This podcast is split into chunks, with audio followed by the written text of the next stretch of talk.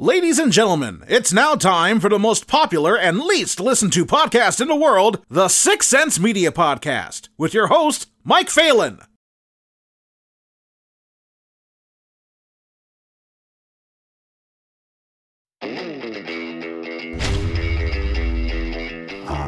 My first stunt was going down the cellar stairs and I broke my arm.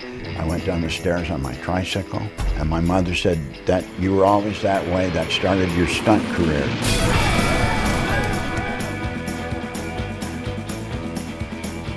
I really did know Gary largely through uh, roles as a thug and a bad man. They're the people who are wild on camera and they are chameleons off the set. And there were a bunch of old outbuildings around the Spahn Ranch. We've got a great mechanic here. I'll go get him. And she came back with this little guy about this tall. Uh, it was Charles Manson. all the fancy stuff that they're doing now with the special effects and stuff. Hell, we had to ride through real dynamite blowing up buildings. So all of a sudden we had this great freedom to shoot films with very little money. You could reach in your pocket and pull out some change and get a camera and go make a movie. Up until this point, I knew nothing about uh, low budget filmmaking. And to watch them run around and break every rule in the book, I'm just staggered. Mom and Pop brought the kids home because television was coming in. So the drive-in theaters were sitting there without a lot of product. A director doesn't have to talk stuntmen into doing things that were dangerous. His job is to talk them out of doing things that are dangerous. All right, cut it. That's a wrap. on the on the first on the first film that you ever got involved in, did you ever think that that would be your career? Uh, no, I was just sort of going by the seat of my pants, and I knew I wanted to be an actor.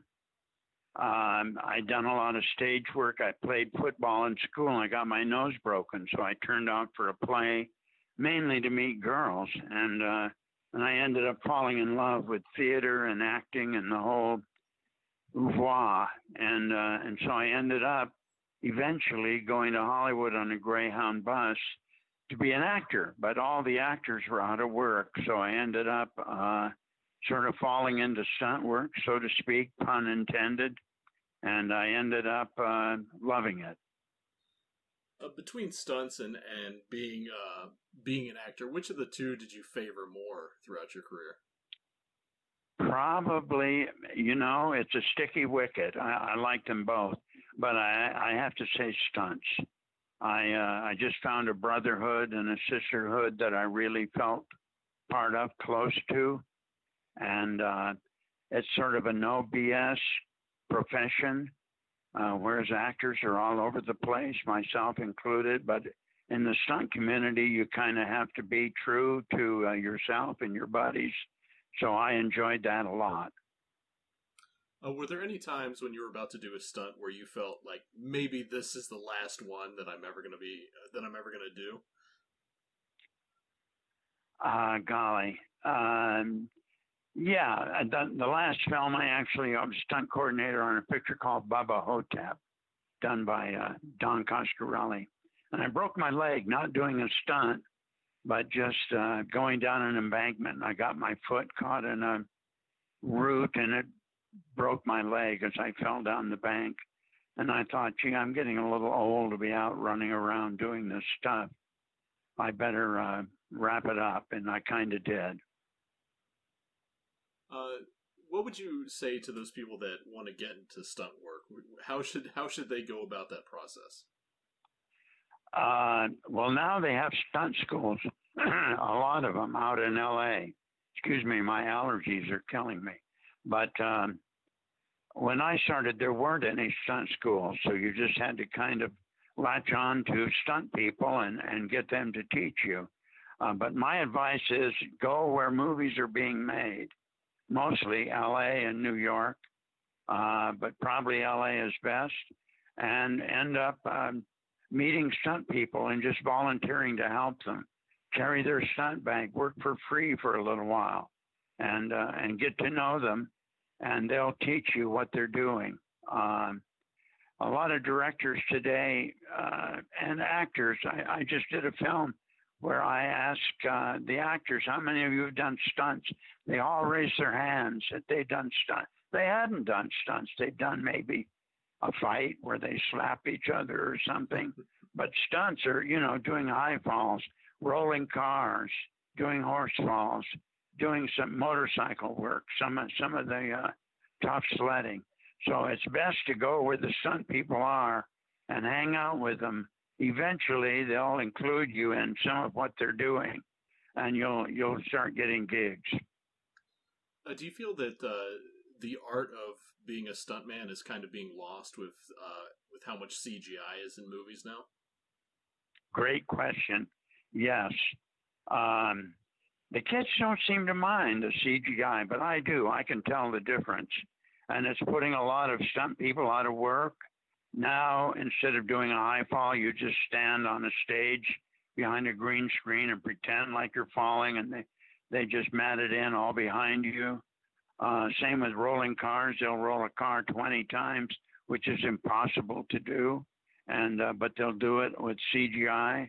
And so the kids don't mind. They just like the thrill of it all. They don't know the difference between what it was when you did it for real and, uh, and what's happening today. Is there a particular stunt that either you did or one of your uh, one of your fellow friends did that you you were uh, particularly impressed by and how it turned out on camera? Uh, two two things. Good good question again.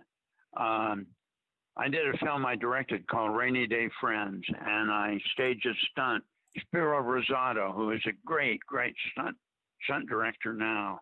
Uh, then he was just getting started, and I uh, drag it's a, a scene where um, the opening shot is Esai Morales, the actor, is being dragged behind a pickup truck out on the freeway. Um, a coil of wire has snapped around his leg, and he's being dragged down the road. And that won Best Special Stunt in a Motion Picture. Beat out all Beverly Hills Cop, a whole bunch of big movies. Uh, that stunt won Best Special Stunt in a Motion Picture at the Stuntman Awards. So I'm very proud of that. And then the other one was uh, I did a picture for Richard Rush called Psych Out back in the days, back in the 60s, late 60s. And I did a, uh, I was doing effects, I played a part, and I was a stunt coordinator. And I did a stunt where uh, I had to do a an acid trip on fire. Susan Strasberg takes her character takes uh, acid by mistake, and she's out running around in the San Francisco nighttime on acid, freaking out. So I had to do uh, all kinds of effects for that, and it ended up with a car hit, being hit by a car, bounced off a truck, and then hit by another car. And I worked that out, and I think it, the whole sequence works really well. I'm very proud of it. Oh, when you saw the documentary in full, what what were what would what did you think of it? Ah, man. Um, I know it's kind of a loaded question because I already talked to Joe and he said there were some things that you didn't want in there that ended up in there. So if you don't want to talk about Yeah. that, that's fine. I totally understand. Well, some of the personal stuff, like uh, my my wife's problems with alcohol, and I thought the the bit on my uh, crying when I'm going back to University of Washington. Actually, it was just relief from my sisters. I went. Uh, my, I had four sisters, and I went to Washington for the uh, funeral of my last sister. They've all passed away, and it just sort of got to me when I was riding in the car and I began to cry a little bit, and that kind of bothers me when I see it. No one likes to see themselves crying, I don't think, especially a stuntman. But Joe uh, seemed to like it, and I promised him I wouldn't interfere. So what this? is?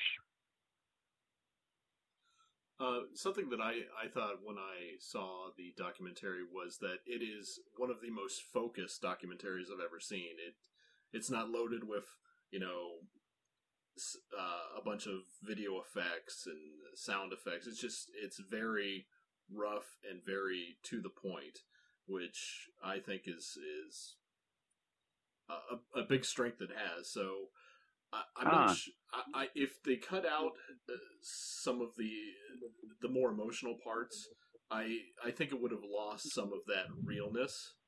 but at the same point, I Uh-huh. I think that uh, some of your wishes should have been adhered to, uh, because it is it is your story. It's not someone else's. It's it's you. So you should have Sure. a little bit more control. So I kind of I agree with you there. But at the same point, it makes you so human that Ah, I, I uh, felt I felt so so sorry uh, through some of these parts, uh, and some of the parts uh, touched on me personally because I'm going through some of the same things. So it was, it was a little Ah. tear jerking. So I, I felt those emotions, and it, it made it even more enthralling. So I was Oh, I'll be darned. Yeah. I, I was glad it was in there, but at the same point, I, I understand how it's a little bit painful for you as well. Sure. Um, Well, yeah, going through those things, or if you're going through them too, then you know, you know what I'm talking about. It's it's very personal, and at the same time, it's kind of scary in its way. You you realize how fragile we all really are. When you do a lot of stunts and, and survive, you begin to think you're invincible, in a way, and uh, it doesn't dawn on you that the things all kinds of people face every day, like heart attacks and uh, uh, kidney problems, so on and so forth, that whether you're a stuntman or not, you're going to begin uh, suffering those maladies. is is there any particular uh trying to figure out the best way to phrase this uh is there any particular stunt that you regretted doing No. No. Um, I can't think of one. It's a good question, but I can't think of one. I uh, usually by the time you do a stunt, you've you've thought it over so much before you do it, either rehearsed it or like car chases. You actually, if you saw stuntmen before the car chase, you'd see them working out. We would take little toy cars and work out the chase a long time before you did it. So you kind of know it looks all like happenstance when it's happening, but it's really worked out to a T.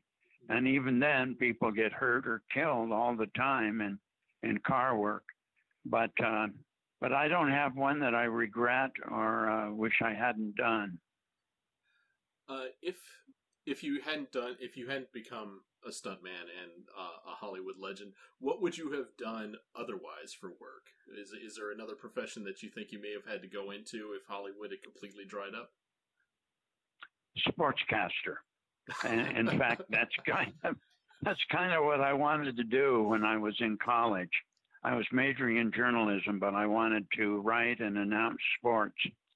I was the sports editor of my high school paper, and I was in the Malamutes at the University of Washington doing sports.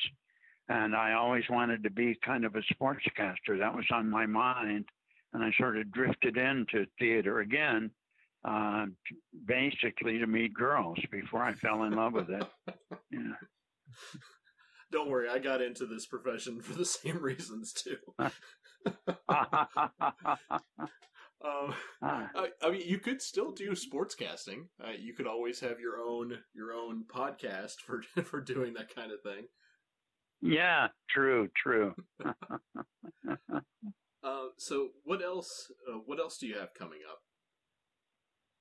Oh golly! Right now it's a move. I'm moving from Tucson. I'm in Tucson now. Uh, I moved here and I gave it a year. It's it's just not my kind of town. So I'm moving back to Austin, which is my kind of town, and uh, and I'm getting ready for move at the end of this month, which is always a chore, as you probably know, packing and unpacking and blah blah blah. So I'm getting ready to do that, and then I have uh, a bunch of writing I want to get back to. I I sort of got away from it this past year. I have a couple of more films coming up, but they won't be until spring. So I'm just going to get the move made and get set up and, and try and get back into writing. Uh, aside from the documentary, how else can people find out more about you? Do you have a, uh, a website or anything like that they can go to? You know, I did have a website and somehow or other I let it lapse. So I don't I don't think it's even up anymore. Uh, but I'll get a new one, and when I do, I'll post it on Facebook and and just say, "Here I am." I know people can Google me, and there's a bunch of stuff out there about me, Wikipedia, blah blah blah. Uh, one of the other things I wanted to bring up was it was one of the selling points when uh, the PR emails were coming through about uh, doing these interviews and everything was uh, the whole Manson family aspect of it. Uh, when you look back at the interactions that happened out on um, Spahn Ranch, did you ever feel that there was any danger? Did you ever have a sense of evil about that place, or was it just another ranch and there just happened to be evil people just hanging out on it? Never. I never felt a. Uh, I just thought they we we thought they were just a bunch of hippies on the Spahn Ranch, uh, and sort of bedraggled ones at that. They all looked like they were hungry and they needed a bath. Uh, they would come when we were filming there. Manson and his girls would come and sort of lurk around the set because they would beg your lunches from you. Can I have your cupcakes? Can I have your sandwich? You know, this kind of thing. And we just thought they were sort of hungry street kind of people. Uh, we had no idea what they were really doing there. They were just hanging out. And I never, I met Charlie. I hired him to fix a dune buggy. And I never, ever thought he was, you wouldn't have followed him across the street. You know, he didn't have those big hypnotic eyes. He had these little slits of eyes, like a, like a, you know, a thief or something. He just, he would look down at the ground. He'd never look you in the eye he would look down at his feet, which were always barefoot and dirty, and he looked like he needed a good bath and some good food. Never, never did ever I feel any danger from them at all. I felt they were a little crazy, especially Tex Watson. I thought he was off the off the wire, you know. But other than that, no, we never we never felt threatened by them in any way. Huh? That's that's just that's really interesting to be in that proximity of those kind of people and they don't give off any kind of vibe. That's right. That's that's truly scary in a way. yeah, yeah, yeah. I just finished a book about Shorty Shea, who was a, a wannabe stuntman, not a bad guy, who was a wrangler there on the ranch, sort of helping George Spahn out. And he uh, was about his murder. A lot of people know about the LaBiancas and Sharon Tate and everybody, but they don't really know about the killing of Shorty Shea. And I just read a book about it, Charlie Manson and the killing of Shorty Shea. And it was really scary when I read it. And I think back now on those times how Shorty would come around and talk with us, but he was always very leery and wary of Charlie and and his people. And I never really knew why until I just read this book and when he explains how uh, how scary Charlie and the guys really were, how crazy they were.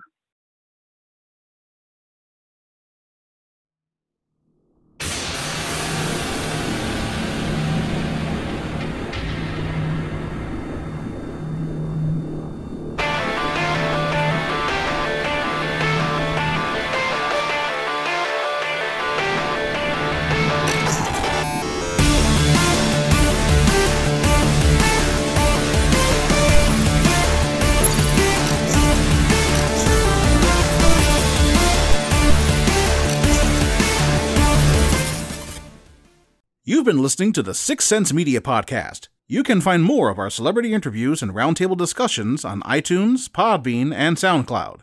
Be sure to check out our movie, TV, and video game coverage at sixsense.com and fanbolt.com.